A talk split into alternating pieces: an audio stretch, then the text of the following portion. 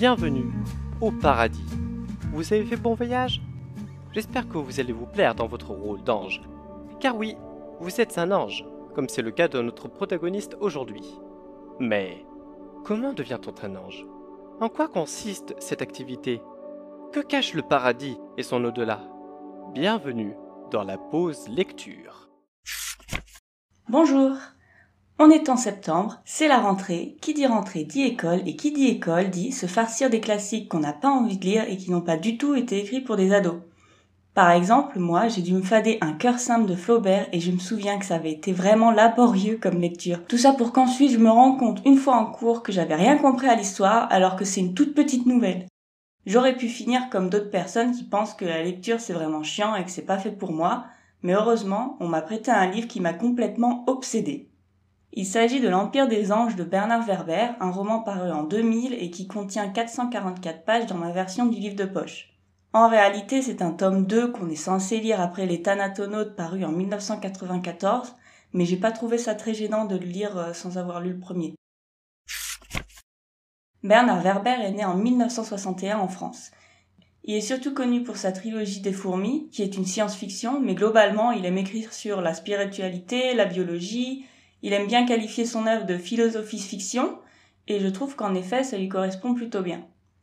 Son premier roman Les fourmis est paru en 1991 et le dernier en date est Sa Majesté des chats, paru il y a tout pile un an en septembre 2019. Michael Pinson meurt dans un accident d'avion et se retrouve au paradis. Là-haut, il devient un ange gardien et on lui confie trois âmes qu'il va devoir protéger et aider tout au long de leur vie. On va donc suivre ces trois personnes du début de leur vie jusqu'à leur mort, avec leurs problématiques, leurs espoirs, leurs rêves et tous les stratagèmes de Michael pour pouvoir les exaucer.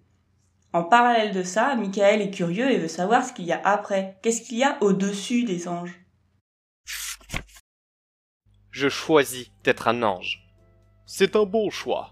Tu ne le regretteras pas, me certifie Émile Zola. Les archanges nous pressent de laisser la place au suivant. Mon ange gardien m'entraîne vers l'entrée du deuxième tunnel, dans la montagne. Des parois émanent une clarté bleu marine, comme un diamant éclairé de l'intérieur. Émile Zola me laisse face à cette grande caverne illuminée, non sans me serrer la main pour me féliciter une dernière fois. J'avance dans le tunnel. Une membrane bouche le chemin. Je la soulève comme une tenture de théâtre. De l'autre côté, il y a un personnage nonchalant qui se tient très droit au milieu du couloir. Bienvenue parmi les anges. Je suis votre ange instructeur. Ange instructeur? C'est quoi ça encore?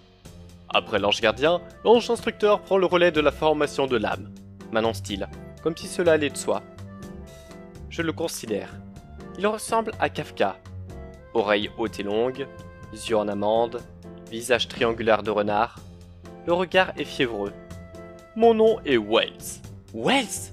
Le Wells? Il étire un sourire. Non, non, je suis Edmund Wells. Rien à voir avec H.G. Wells ou Orson Welles, mes homonymes, si c'est eux que vous avez en tête. N'empêche, j'aime bien mon nom. Vous connaissez sa signification en anglais? Puis. Voyez en moi celui dans lequel vous pouvez puiser à volonté. Et puisque nous sommes appelés à passer du temps ensemble, tutoyons-nous. Moi c'est Pinson. Michael Pinson. Rien à voir avec l'oiseau. Il me donne sur l'épaule une bonne tape que je ne ressens pas. Enchanté, Ange Michael. Cela me fait drôle d'entendre le mot ange apposé devant mon prénom, comme une sorte de docteur ou maître. Vous étiez qui, sinon, dans le civil lui dis-je.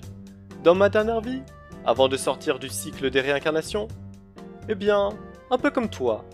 Disons que j'ai été un explorateur de mon genre. Mais moi, ce n'était pas l'infiniment dessus qui m'intéressait, mais plutôt l'infiniment dessous. Le sous-terre. Le sous-terre? Oui, la vie cachée sous la peau de la planète, les vrais petits lutins de la forêt. Côte à côte, nous avançons dans le tunnel, qui n'en finit pas de traverser la montagne. Soudain, je m'arrête. Edmund Wells. Edmund Wells. Je répète ce nom. Songeur. Je l'ai déjà lu dans un journal. Je cherche jusqu'à ce que le souvenir me revienne. Ça y est, vous n'avez pas été impliqué dans une affaire d'assassinat de fabricant d'insecticides Tu brûles Les vrais petits lutins de la forêt. Je plisse le front. c'est vous qui avez fabriqué une machine à communiquer avec les fourmis. J'avais baptisé cet engin la pierre de Rosette, car elle servait de truchement entre les deux civilisations les plus sophistiquées de la planète. Deux civilisations cependant incapables de se comprendre et de s'estimer, les hommes et les fourmis. Il semble ressentir une certaine nostalgie pour son invention, puis se reprend. Je t'apprendrai ton métier d'ange avec ses devoirs, ses méthodes et ses pouvoirs. Mais surtout, ne l'oublie jamais, être ici constitue déjà en soi un immense privilège. Il martèle. Comprends-tu au moins que ne plus renaître est le plus beau cadeau qu'un humain puisse espérer? Je commence à me faire l'idée que je suis libéré du cycle des réincarnations. Et qu'allez-vous m'apprendre, monsieur Wells? Si je tenais à vous parler de ce livre aujourd'hui, c'est parce que j'ai l'impression d'avoir vécu une histoire d'amour impossible avec lui. Une copine me l'a prêté quand j'avais 14 ou 15 ans. On s'est aimé intensément pendant une semaine et puis j'ai dû le laisser repartir d'où il venait. J'y ai pensé pendant dix ans, l'oubliant complètement parfois, d'autres je me demandais comment il s'appelait déjà ce livre si bien que j'avais lu avec des anges dedans. Et puis un beau jour de décembre, je l'ai vu dans une brocante et j'ai su que c'était lui. Je l'ai ramené chez moi en hâte et nous nous sommes retrouvés comme au premier jour. Ou presque. Car oui, j'aime toujours autant le roman, mais avec un peu plus de recul. Comme la première fois, j'ai beaucoup aimé tout l'univers du paradis imaginé par l'auteur, qui était assez drôle et assez complet, et je me suis vraiment beaucoup attachée aux personnages que Michael doit gardienner. Comme on les suit presque depuis leur euh, conception, on sait ce qu'ils pensent, on se sent proche d'eux, et j'ai trouvé que cette partie, elle était vraiment très touchante. J'avais l'impression que c'était mes petits limites. La nuance vient plutôt sur l'autre partie du livre qui se passe en parallèle de ça. Michael, il a vraiment très envie de comprendre comment se passe le système de l'au-delà, et il veut vraiment savoir ce qui se passera une fois qu'il aura fini sa quête d'ange gardien. En fait, j'étais tellement attachée au personnage sur Terre qu'à côté, Michael, il donnait l'impression de pas vraiment être à la hauteur. Une autre chose que j'avais pas vue à 14 ans, c'est que j'avais l'impression aussi que l'auteur parlait lui-même à travers ses personnages. Par exemple, le personnage de Jacques, le gars essaye d'écrire un livre qui s'appelle Les rats, qui est une critique de la société humaine, mais à la place on le prend pour un spécialiste des rats et le lien avec euh, les fourmis de Verber euh, finalement il est vite fait et il est pas très difficile à trouver. C'est pas très dérangeant parce que ça a tout à fait sa place dans l'histoire et que c'est bien amené, mais on peut difficilement s'empêcher de sourire en se disant Bah alors Bernard, on règle ses comptes Le roman est découpé en plein de petits chapitres, parfois même d'un paragraphe ou deux, et on change de point de vue à chaque fois.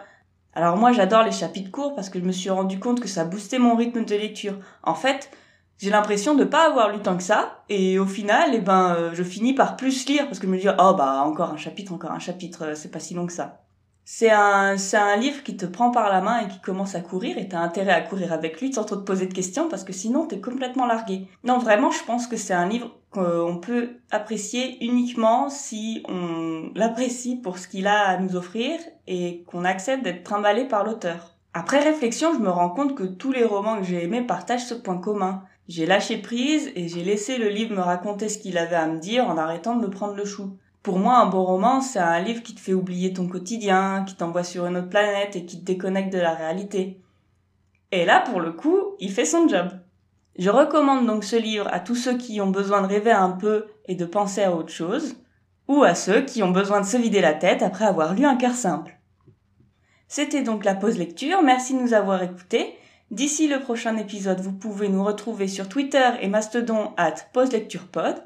En attendant, lisez!